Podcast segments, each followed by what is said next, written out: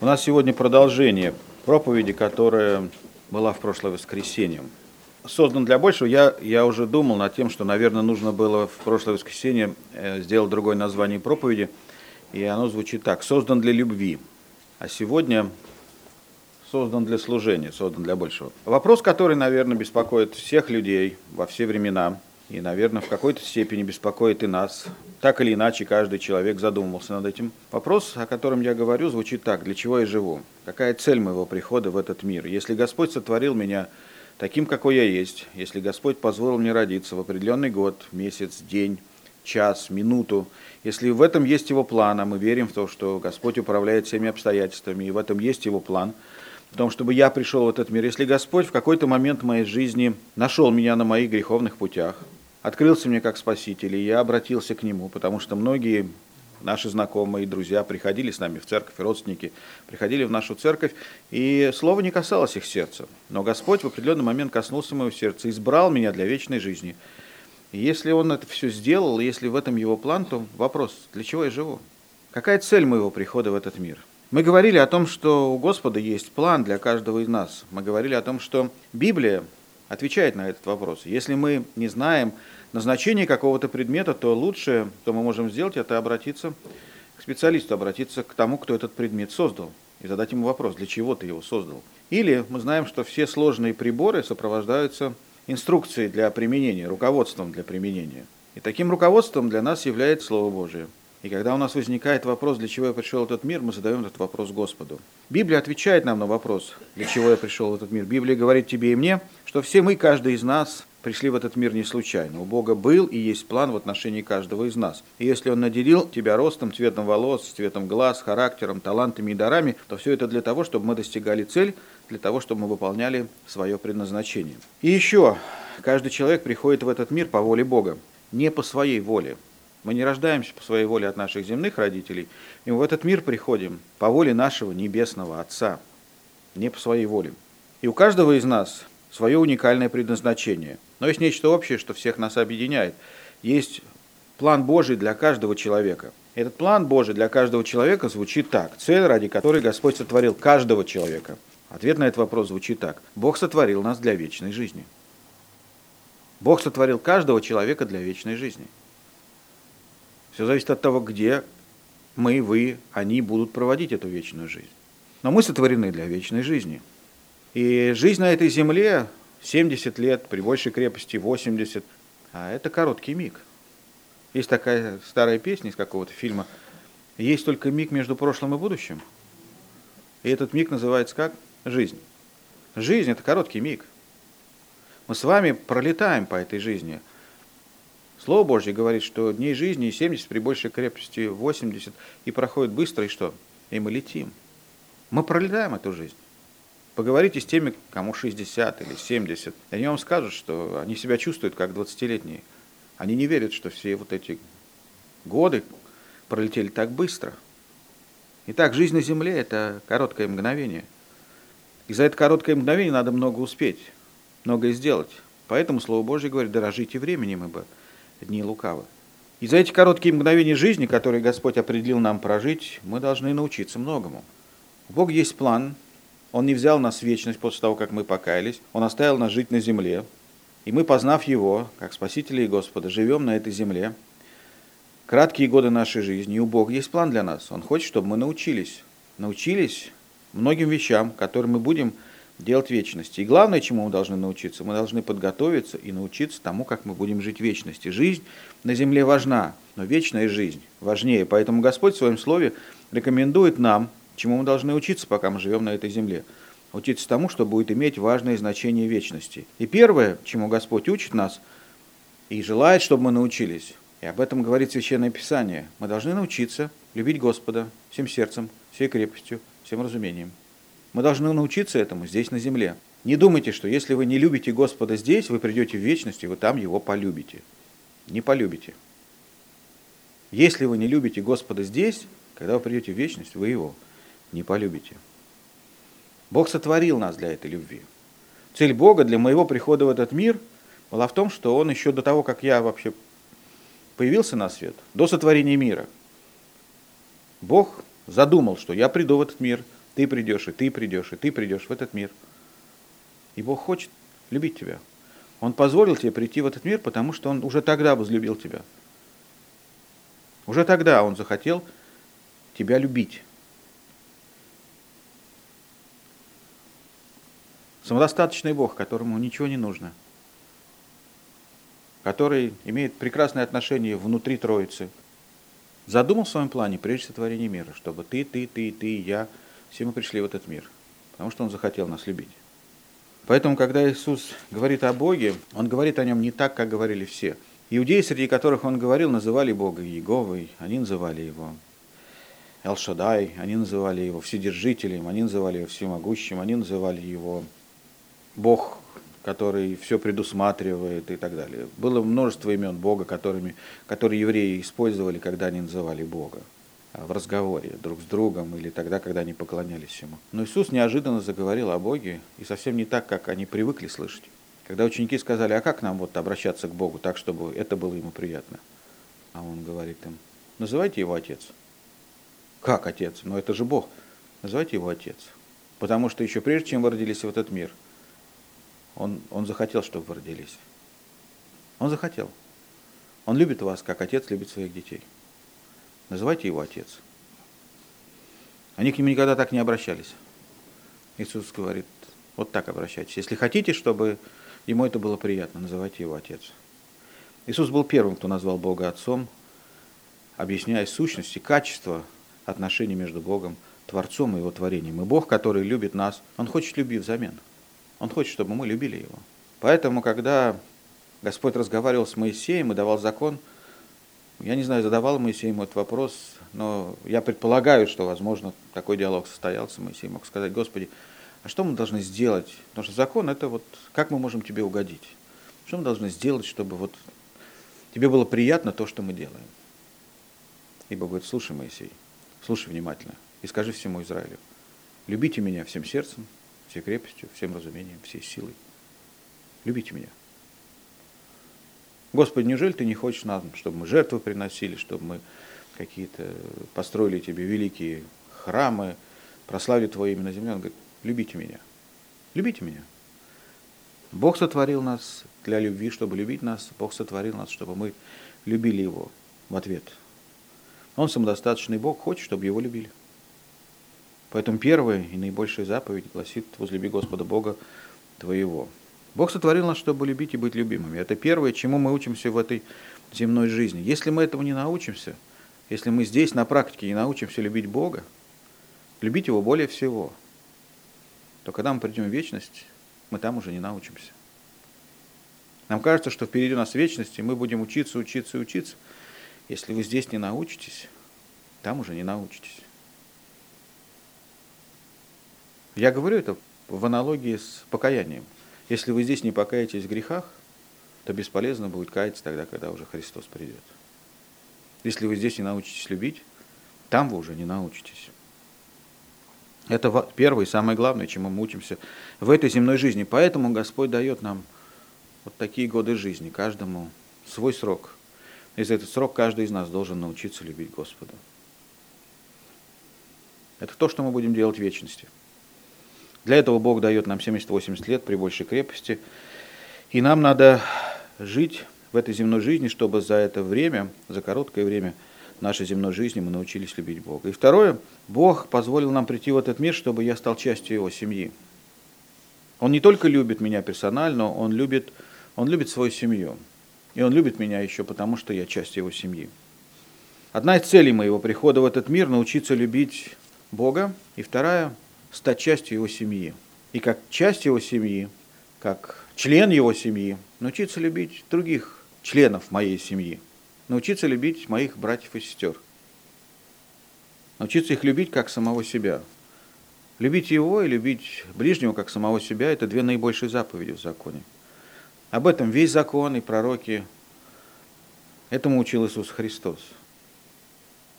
Господь позволил мне прийти в этот мир, чтобы я научился любить Бога, и для того, чтобы я научился любить ближнего. И нет другого места, где мы могли бы научиться любить ближнего, как его семья, его церковь. Поэтому так важно не только знать и любить Бога, но также быть частью его семьи.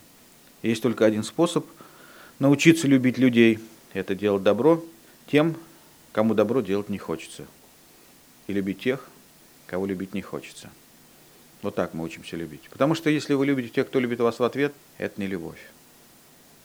Любить тех, кого трудно любить в ответ, вот это настоящая любовь. Вот это настоящая любовь.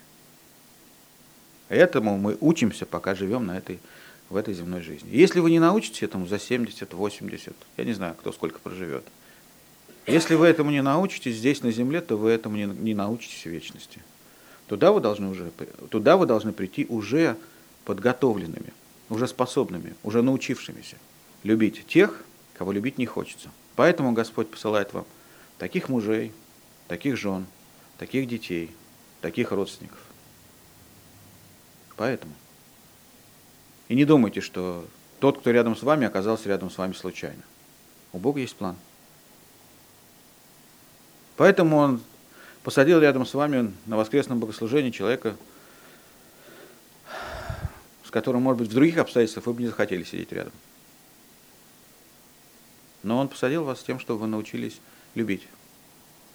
Не надо смотреть сейчас друг на друга пристально.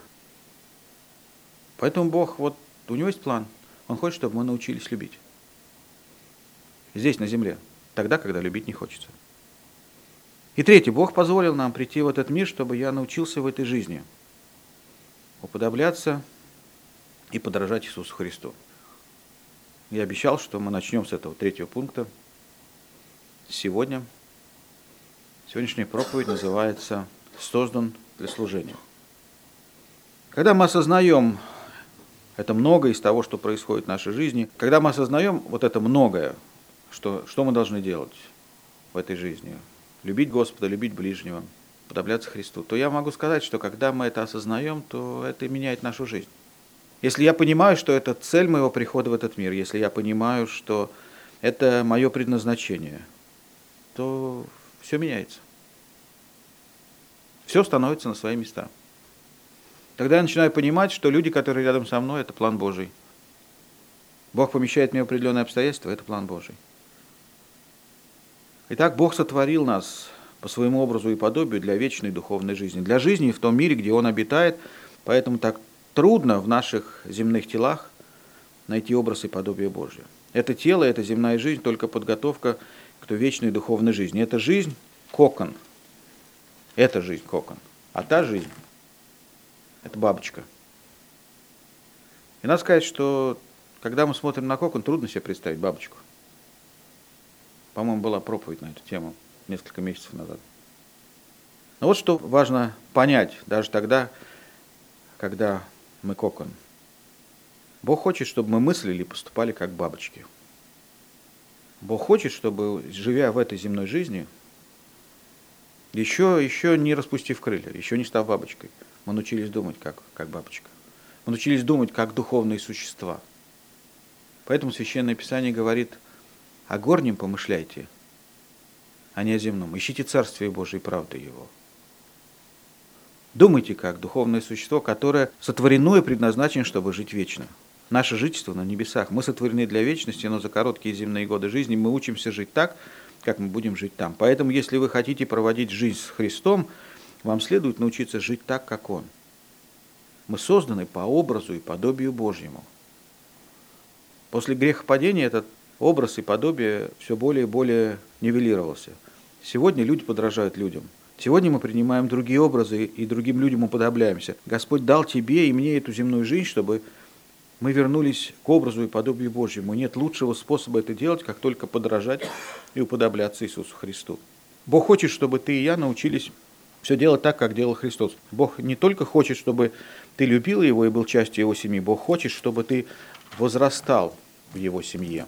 Нам кажется, что Бога особенно заботит, чем мы занимаемся, какие дела мы делаем. На самом деле Бога гораздо серьезнее волнует, кем вы станете. Не часто приходится слышать молитвы, Господи, помоги мне в работе, помоги мне в учебе, помоги мне в этом, помоги мне в том, финансовые проблемы. Послушайте, это, конечно, хорошо, что вы молитесь и я понимаю, что когда вы молитесь, вы осознаете свою зависимость от Бога. Но Господа гораздо более волнует, кем вы станете. Подготовите ли вы себя к вечной жизни или нет. Потому что вы не возьмете вечность, вашу карьеру, ваш банковский счет. Это останется здесь. Скажу многим и разобью сейчас им сердце. Ваша любимая машина останется здесь. Квартира, все, ради чего вы живете, все останется здесь. Только одно из того, что у вас есть здесь, пойдет вместе с вами на небеса. Это ваш внутренний человек. Это ваш характер. Я провожу знак равенства между внутренний человек и характер. Ваш характер – это то, кто вы есть. То, кем вы стали, живя на этой земле. 70, а может быть при большей крепости 80 лет. Вот это пойдет с вами в вечность. Поэтому Господь поместил нас на этой планете, что мы приобрели и воспитали в себе, послушайте, какое слово я скажу, богоугодный характер, чтобы мы возрастали духовно и научились вести себя в этой жизни так, как вел себя Иисус. Бога беспокоит то, что ты делаешь, но еще больше беспокоит то, кем ты станешь.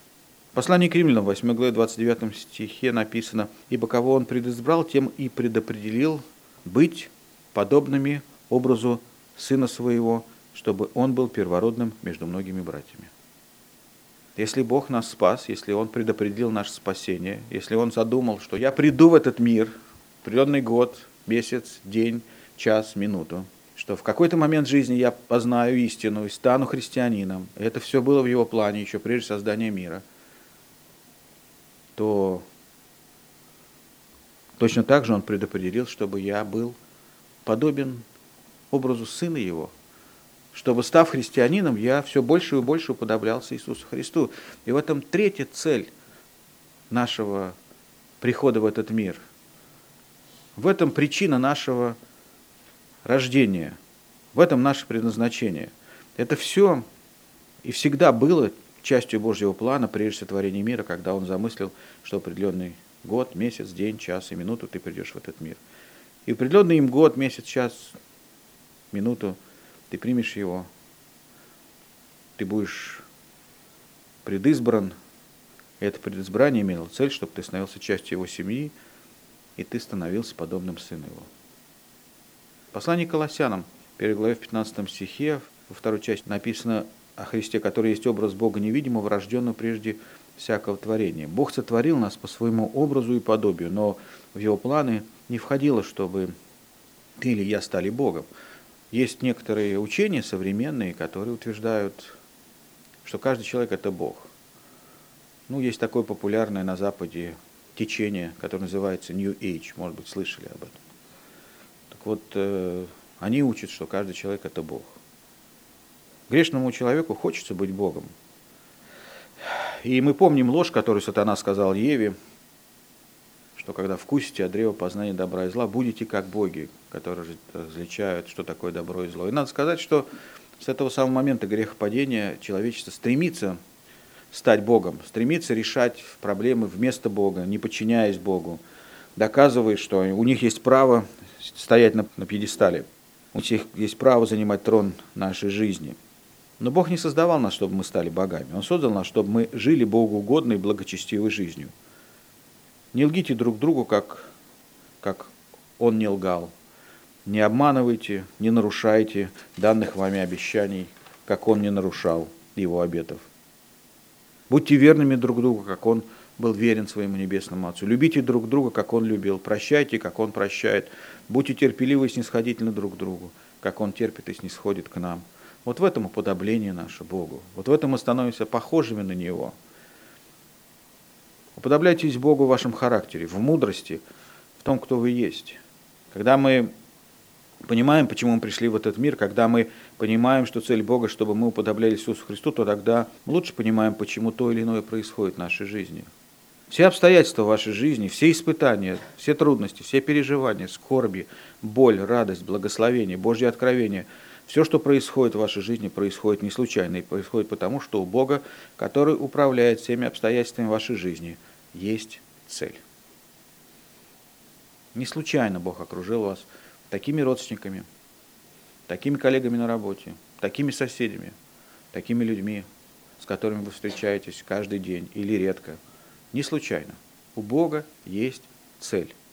Он хочет, чтобы в этих обстоятельствах, в трудных обстоятельствах жизни – мы научились становиться таким, как Он.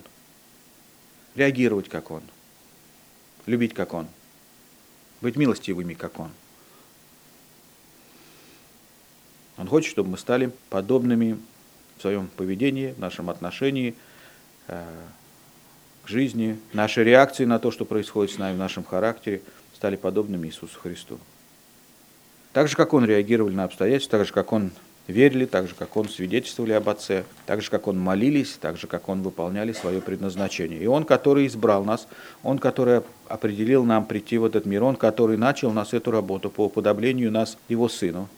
Слушайте, что я скажу для вашего ободрения. Слушайте внимательно. Он не отступит. Вы можете сколько угодно кричать перед Ним молитву, Господи, измени обстоятельства, Господи, убери от меня этих родственников, Господи, я устал, я устала, я не хочу, все, у меня уже больше нет сил. Послушайте, Бог не изменит ваши обстоятельства до тех пор, пока вы сами не изменитесь. Богу не важны обстоятельства. Обстоятельства не пойдут в вечность, а вы пойдете.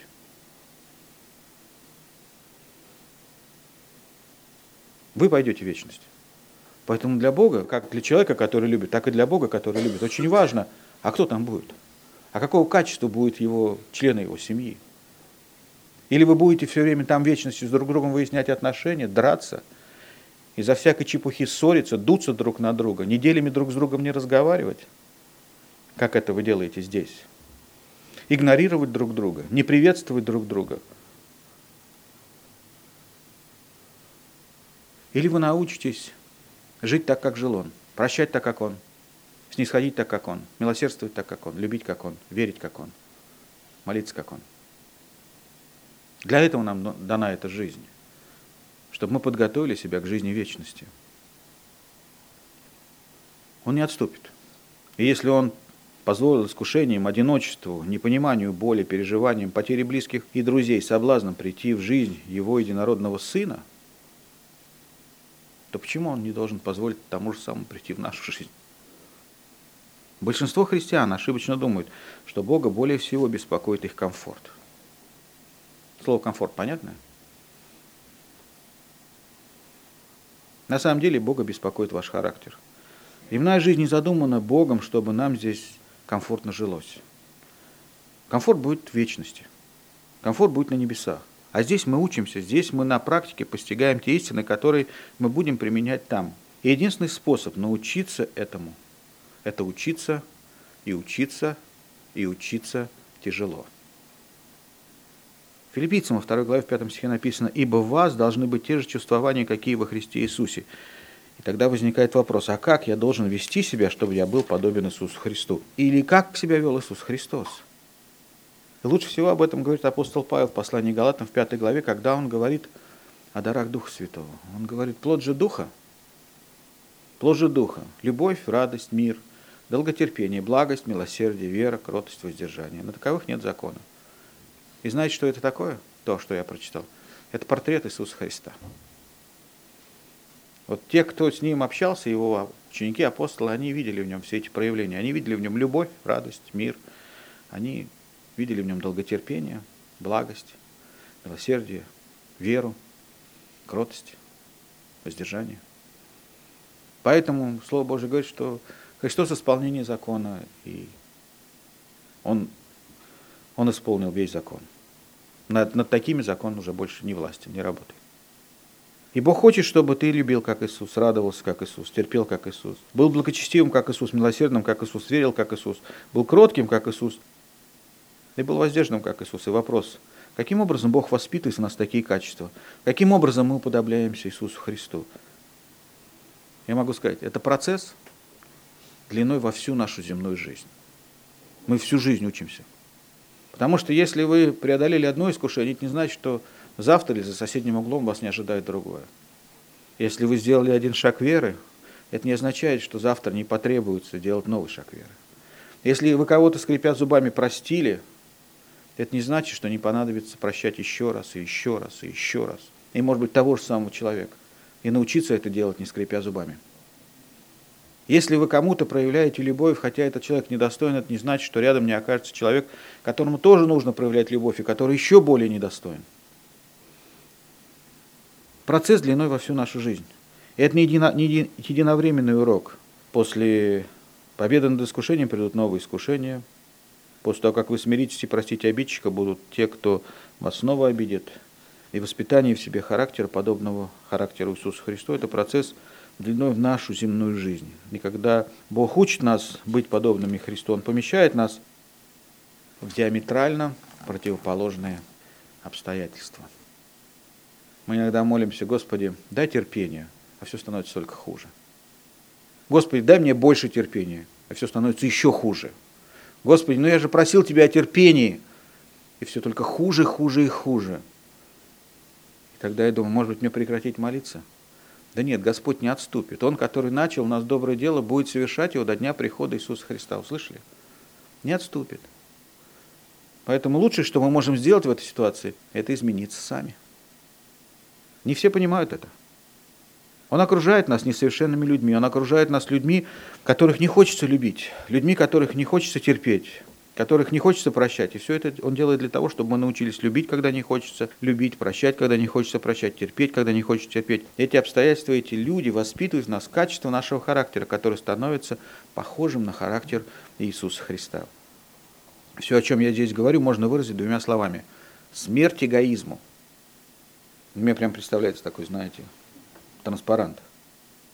Вот когда Бог воспитывает, Он учит нас быть подобными Христу, и это убивает наш эгоизм.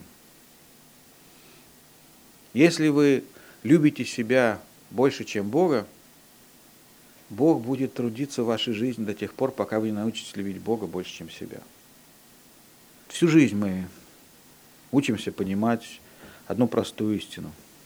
Это Вселенная, в которой мы живем, эта планета, на которой мы живем, не крутится вокруг нас. Я не центр Вселенной. К сожалению, многие люди, дожив до конца жизни, так и не понимают, что они не центр этой Вселенной. Мы не рождаемся в этот мир, чтобы прожить счастливую, беспроблемную, комфортную жизнь. Мы приходим в этот мир, чтобы научиться любить Бога всем сердцем, всей крепостью, всем разумением, всеми силами. Мы приходим в этот мир, чтобы научиться любить ближнего, как самого себя. В втором послании Коринфянам, в 3 главе, 18 стихе сказано, «Мы же все открытым лицом, как в зеркале, взирая на славу Господню, слушайте, какое слово, преображаемся в тот же образ,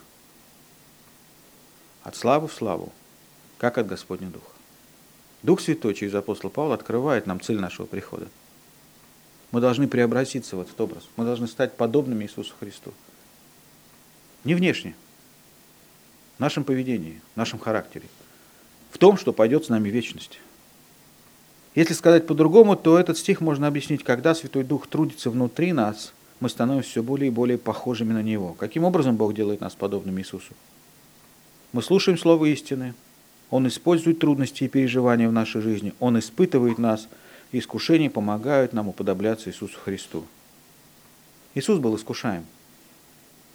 Искушение, послушайте, что я скажу, послушайте внимательно, искушение – это всегда выбор. Это всегда выбор. Искушение приходит в жизни каждого. Пора, разные искушения, для каждого свои. Искушение в жизни каждого, но искушение – это выбор.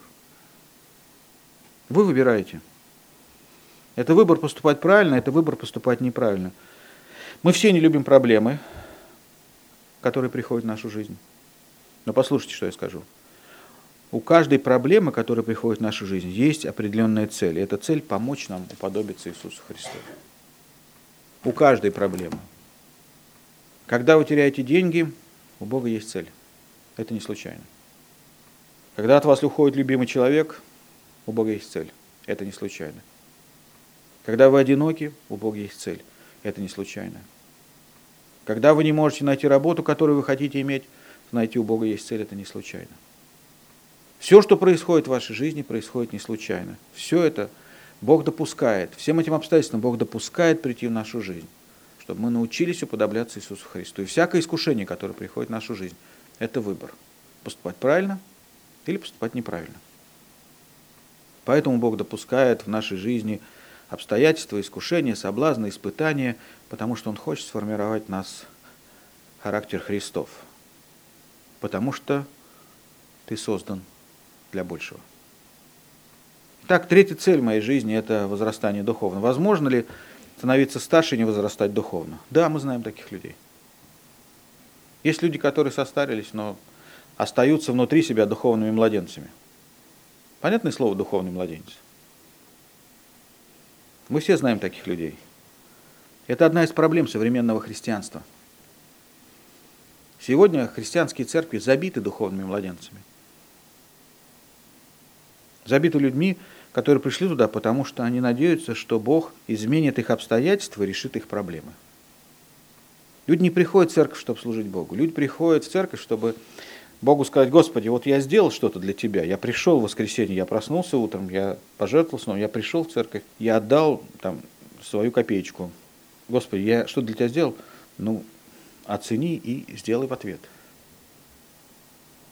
И это не, не прославление Бога, это не поклонение Богу. Это бартер. Правильно я слово употребил? Это бартер. Церкви забиты людьми, которые приходят ради такого обмена. Они молятся, чтобы Бог изменил их обстоятельства, решил их проблемы, и не молятся о том, что Бог изменил характер, что Бог изменил мою сущность, что Бог изменил меня в первую очередь. Я не слышу таких молитв, даже на молитвенных собраниях по четвергам. И такие люди не слышат и не хотят слышать, и не хотят знать о том, что у Бога есть цели, это цель изменить их. Церкви забиты людьми, которые ни о чем и ни о ком другом не могут думать, как только о себе. Незрелость, духовное младенчество, слово мне это нравится, махровый эгоизм. Я не знаю, что означает слово махровый эгоизм, но мне кажется, это сильное слово. Махровый эгоизм. Я где-то слышал его, оно мне понравилось. Это то, что сегодня обессиливает церковь, делает, делает нас солью, потерявшей силу. Сегодня церкви наполнены христианами, которые думают о себе, о, свое, о своих нуждах, и у них одна молитва. Я хочу, я хочу, я хочу, и дай, дай, дай, дай, дай. Эти люди не понимают слова «нет». Они понимают слово «нет еще». Дай, дай сейчас. И сегодня церковь заполнена христианами, которые ориентируются на чувства. Людьми, которые любят манипулировать всеми вокруг и хотят манипулировать Богом. Это картина сегодняшнего христианства. Евангелие от Марка, 4 главе, 17 стихе, Иисус говорит, они не имеют в себе корни и непостоянны, и когда наступает скорби или гонение за слово, тотчас соблазняются. Так Бог предопределил мне прийти в этот мир для, для любви чтобы он любил меня, и я любил его в ответ. Он сформировал меня таким, каков я есть, для того, чтобы я стал членом его семьи, его церкви. Поэтому мое предназначение – стать членом его семьи любить моих братьев и сестер. И Бог сотворил меня, чтобы я уподоблялся Иисусу Христу. Поэтому в процессе нашей, нашей земной жизни мы растем духовно или не растем духовно. Наш характер меняется, меняется наша сущность, и мы все более и более становимся похожими на Иисуса. И есть четвертая цель моего прихода в этот мир – это цель служения Богу. После того, как вы научились любить Бога и стали частью Его семьи, растете духовно, наше четвертое предназначение – это служить Ему. Бог формирует меня, придает мне форму. Знаете, как вот скульптор берет кусок мрамора, по-моему, Роден сказал, да, или Микеланджело, я беру кусок мрамора и отсекаю все лишнее, и получается прекрасная скульптура. Бог берет нас и начинает нас формировать он начинает лепить нас, как горшечник лепит горшок из глины. Он формирует нас через обстоятельства нашей жизни. Бог придает мне форму, чтобы я был способен служить Ему. Поэтому всякое творение, которое Бог формирует, и всякая скульптура, которую делает скульптор, они не похожи друг на друга. Они уникальны. Поэтому Бог не клонирует людей. Нет подобного тебе нигде больше в мире. Ты единственное уникальное существо, созданное Богом. Другого такого нет.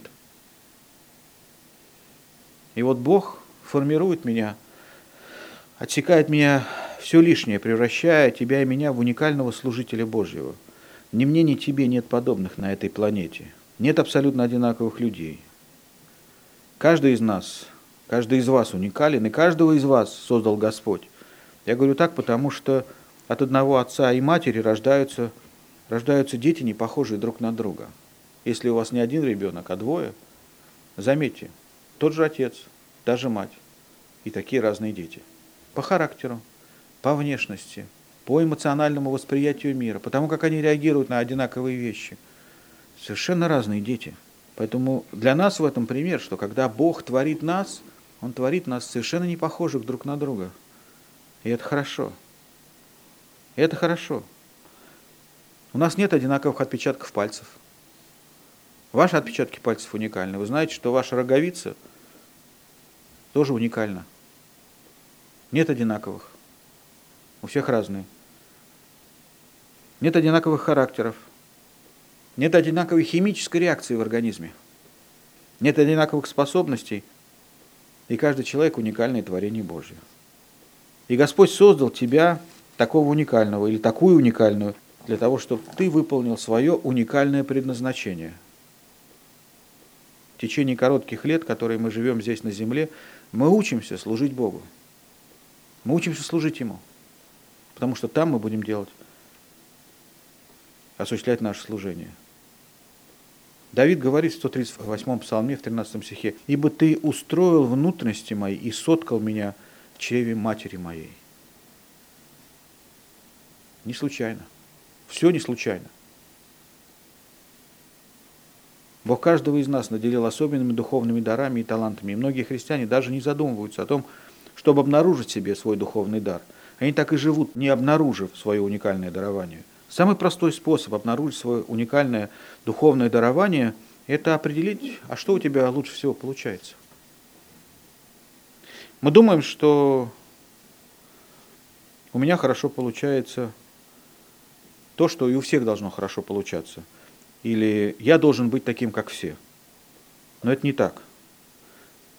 Бог дал тебе уникальное желание, Он вложил в твое сердце уникальную страсть. Это то, что вы хотите делать. Дар – это то, что вы умеете делать. Страсть – это то, что вы хотите делать. Хорошо, когда дар и страсть совпадают. Есть то, что я могу делать, но не хочу. Есть то, что я хочу делать, и не могу. Как в известном фильме сказали, хорошо, когда наши желания – совпадают с нашими возможностями, да? Вот хорошо, когда ваша страсть и ваши умения, ваш талант совпадают. Вот это люди счастливые. Те, кто может делать то, что у них лучше всего получается, и им хочется это делать. Есть те, кто хотел бы петь, но лучше бы они этого не делали. Есть те, кто хотел бы играть на музыкальных инструментах, но лучше бы они этого не делали. Есть те, кто пытается что-то мастерить, но лучше бы они этого не делали. Но как важно, когда то, что мы умеем хорошо делать, то, тот дар и талант, которым Господь наделил, еще во мне вызывает желание это делать. И мне нравится, я получаю удовольствие от этого. Вы когда-нибудь задумались над тем, чтобы, что любить что-то делать и не любить что-то делать? Это то, что Бог вложил в ваше сердце, когда Он вас творил. Это от Него. Любить что-то делать и не любить что-то делать. Бог вложил в ваше сердце тогда, когда Он вас творил. Все, что вас интересует, кого-то совершенно не интересует. Это потому, что Господь сотворил нас таким образом, чтобы мы все были способны выполнить свое предназначение. Это Он вложил в мое сердце эмоции, чувства, желания. И в этом моя уникальность. И мы все разные в своих желаниях и эмоциях и стремлениях. У каждого из нас не только разные интересы в этой жизни. Господь наделил нас разными способностями. Кто-то хорош в точных науках, а кто-то больше гуманитарий. Кто-то умеет хорошо перекладывать свои мысли на бумагу. Понимаете, да? А кто-то нет. Кто-то хорошо все планирует и любит, чтобы у него был порядок. А кто-то живет в таком беспорядке, но хорошо в этом ориентируется. И если навести порядок, он не знает, где что лежит. Кто-то хорошо ладит с людьми, а кто-то только с животными – кто-то хорошо рисует, а кто-то хорошо работает руками. И еще одно. У каждого из нас есть личные свойства или особенности характера. Кто-то любит рутину. Рутину – это порядок, знаете. Я просыпаюсь утром, я делаю это, я делаю это, я делаю это, я делаю это, и все по порядку. И мне нельзя сбиться с этого порядка. Я люблю делать это. Вот это первое, вот это второе, вот это третье, вот это четвертое. А кто-то не любит рутину. Кто-то не любит рутину. Есть люди, которые каждый день хотят жить по-другому. Сегодня я просыпаюсь с левой ноги, а завтра с правой. Есть люди, которые на работу одевают одну и ту же рубашку. У них 10 рубашек, но все одного цвета. 10 пар но все одного цвета. Кому-то это нравится, а кто-то любит каждый день одеться по-новому. Есть такие люди.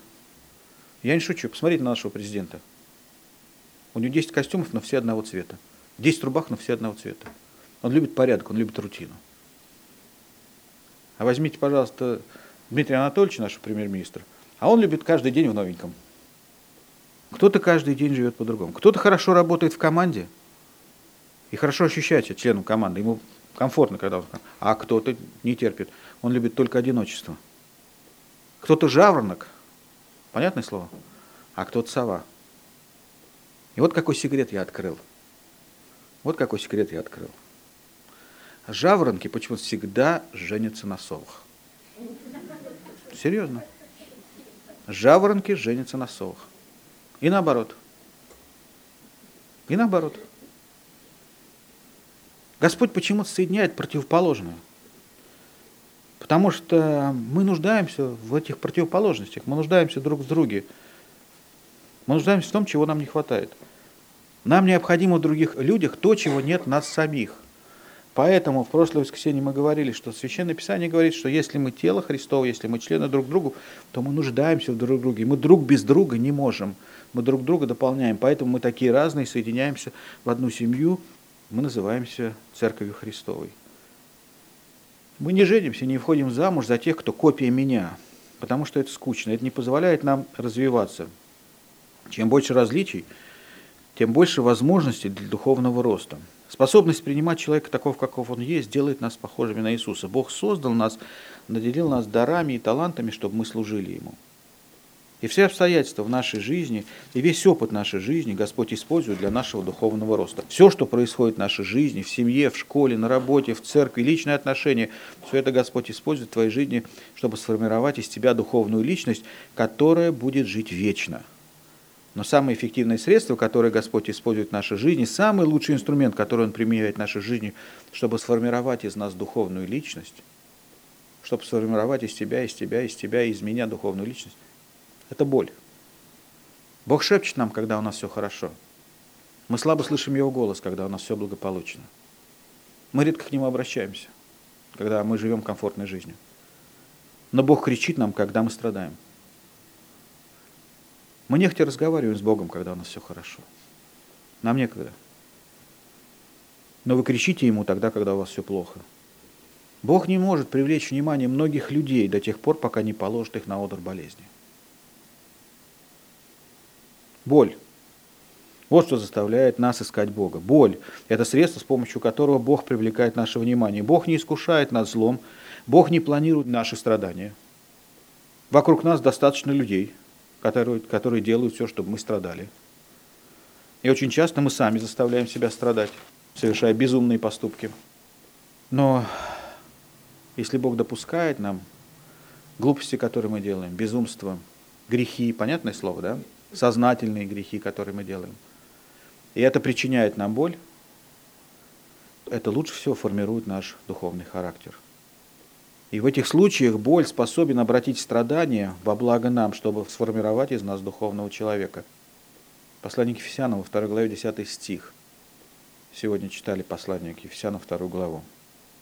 «Ибо мы Его творение, созданы в Христе Иисусе на добрые дела, которые Бог предназначил нам исполнять». Это наше предназначение, это наша цель. Делать добрые дела. Мы сотворены им. Мы созданы для не для того, чтобы целыми днями смотреть телевизор, или лазить по интернету, или играть в видеоигры. Нет, мы созданы, мы сотворены для того, чтобы делать добрые дела. Для этого Бог наделил нас талантами и дарами. И это четвертая цель моей жизни. Мы сотворены Богом, чтобы делать и творить добрые дела. И в этом наше подобие Ему. Мы сотворены по образу и подобию Божьему и уподобляемся Ему тогда, когда творим добрые дела, подобно тому, что и Он творил. Слово, которое описывает делание добрых дел в Библии, звучит так. Служение. Служение. У каждого из нас есть служение здесь, на земле. Не все пасторы, не все лидеры поклонения, не все певцы, не все играют на музыкальных инструментах, но у каждого из нас есть уникальный дар и уникальная возможность служить другим людям. Это служение осуществляется, когда вы используете ваш уникальный дар, ваши способности и таланты, которыми Господь вас наделил, с тем, чтобы помочь вашим ближним, тем, которые такими талантами и дарами не обладают. Господь хочет, чтобы мы научились здесь на земле служить друг другу. Это то, что мы будем делать в вечности. Мы учимся здесь на земле служить друг другу теми дарами и талантами, которыми Господь вас наделил. То, что вы умеете делать лучше всего. И то, к чему лежит у вас сердце. И то, что доставляет вам удовольствие, когда вы это делаете. Что вы научились это делать для других, помогая другим. Потому что они так хорошо, как вы, этого делать не могут. Мы будем любить Бога вечности, мы будем Ему поклоняться вечности, мы будем любить наших ближних вечности, мы будем частью Его семьи вечности, мы будем духовно возрастать вечности, потому что в вечности мы будем служить Богу и ближнему. Вы уже будете знать, как вы можете послужить Богу и как вы можете послужить ближнему. Вы уже научились здесь, на земле. В христианстве распространено неверное понятие о том, что, что мы будем делать в вечности. Многие христиане думают, что когда мы придем в вечность, там будет вечный покой. Опять песня вспоминается. Вечный покой вряд ли сердце обрадует. Вечный покой для седых пирамид. Вечный покой. Обман. В Библии не сказано, что там будет вечный покой. В Библии не сказано о том, что когда мы придем в вечность, там будет нечего делать. Или мы там ничего делать не будем. Я могу сказать, что ну, не так много, может быть, фильмов о, о вечной жизни, но почему-то вот, ну, вот, ну, вот, ну, ну, глупость просто какая-то. Во-первых, если, если вечность, то там все белое. Да? Все в белых одеждах почему-то. И все играют на арфах, да, вот мне подсказывают. И сзади крылья белые. И все в облаках ходят, и по щиколотку или по колено, и ног не видно. Я бы сказал, если шнурки завязать, даже не знаешь, где там их искать. Вот это такое человеческое представление о вечности. Слово Божье говорит, не видел глаз, не слышал ухо, на ум не приходило, что Господь приготовил любящим его. Мы своим разумом не можем постигнуть Вселенную. Наш разум ограничен, вот наш земной разум. И я могу сказать, мы многих вещей постигнуть не можем. Мы называем людей гениями, которые, может быть, на 3-4% знают больше, чем мы. Это при том, что наш разум задействован, как некоторые говорят специалисты, на 10%. Люди, которые знают на 12 или 13%, это уже гении. Мы не можем себе представить, что такое вечность. Все попытки представить вечность выявляются вот в эти глупые картинки. Белые одежды, крылья за спиной, белая арфа в руках, и вот ходят и играют. Послушайте, вы хотите так, вот так провести вечность? Я нет. Для меня это хуже, чем ад. Я бы хотел что-нибудь делать. Несмотря на то, что Земля не самое совершенное место для жизни, но здесь много гораздо более прекрасных мест, чем белые облака и белые одежды. Послушайте, Бог, который створил так, таких красивых птиц, разноцветных, почему мы все время его пытаемся как-то вот обесценить и думаем, что он уже не может в вечности сотворить что-нибудь цветное? Как я уже сказал, наш разум не обладает способностями понять, что будет вечность. Поэтому Библия, когда описывает вечность, прибегает к аллегориям. Город из золота. Ну, ясно, что не из золота, но нет, не было просто слов, чтобы описать этот город лучшим образом.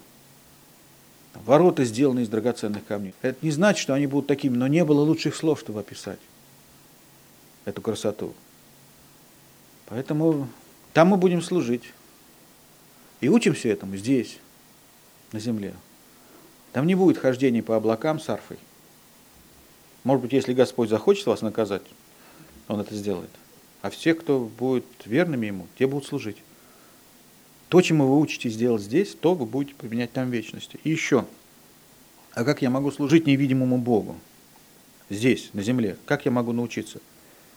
Я знаю, что я увижу его в небесах, но здесь на земле я лишен этой возможности. Как я могу служить невидимому Богу? Библия говорит, что мы служим Богу, которого не способны видеть, тогда, когда мы служим нуждам наших ближних, которых мы видим.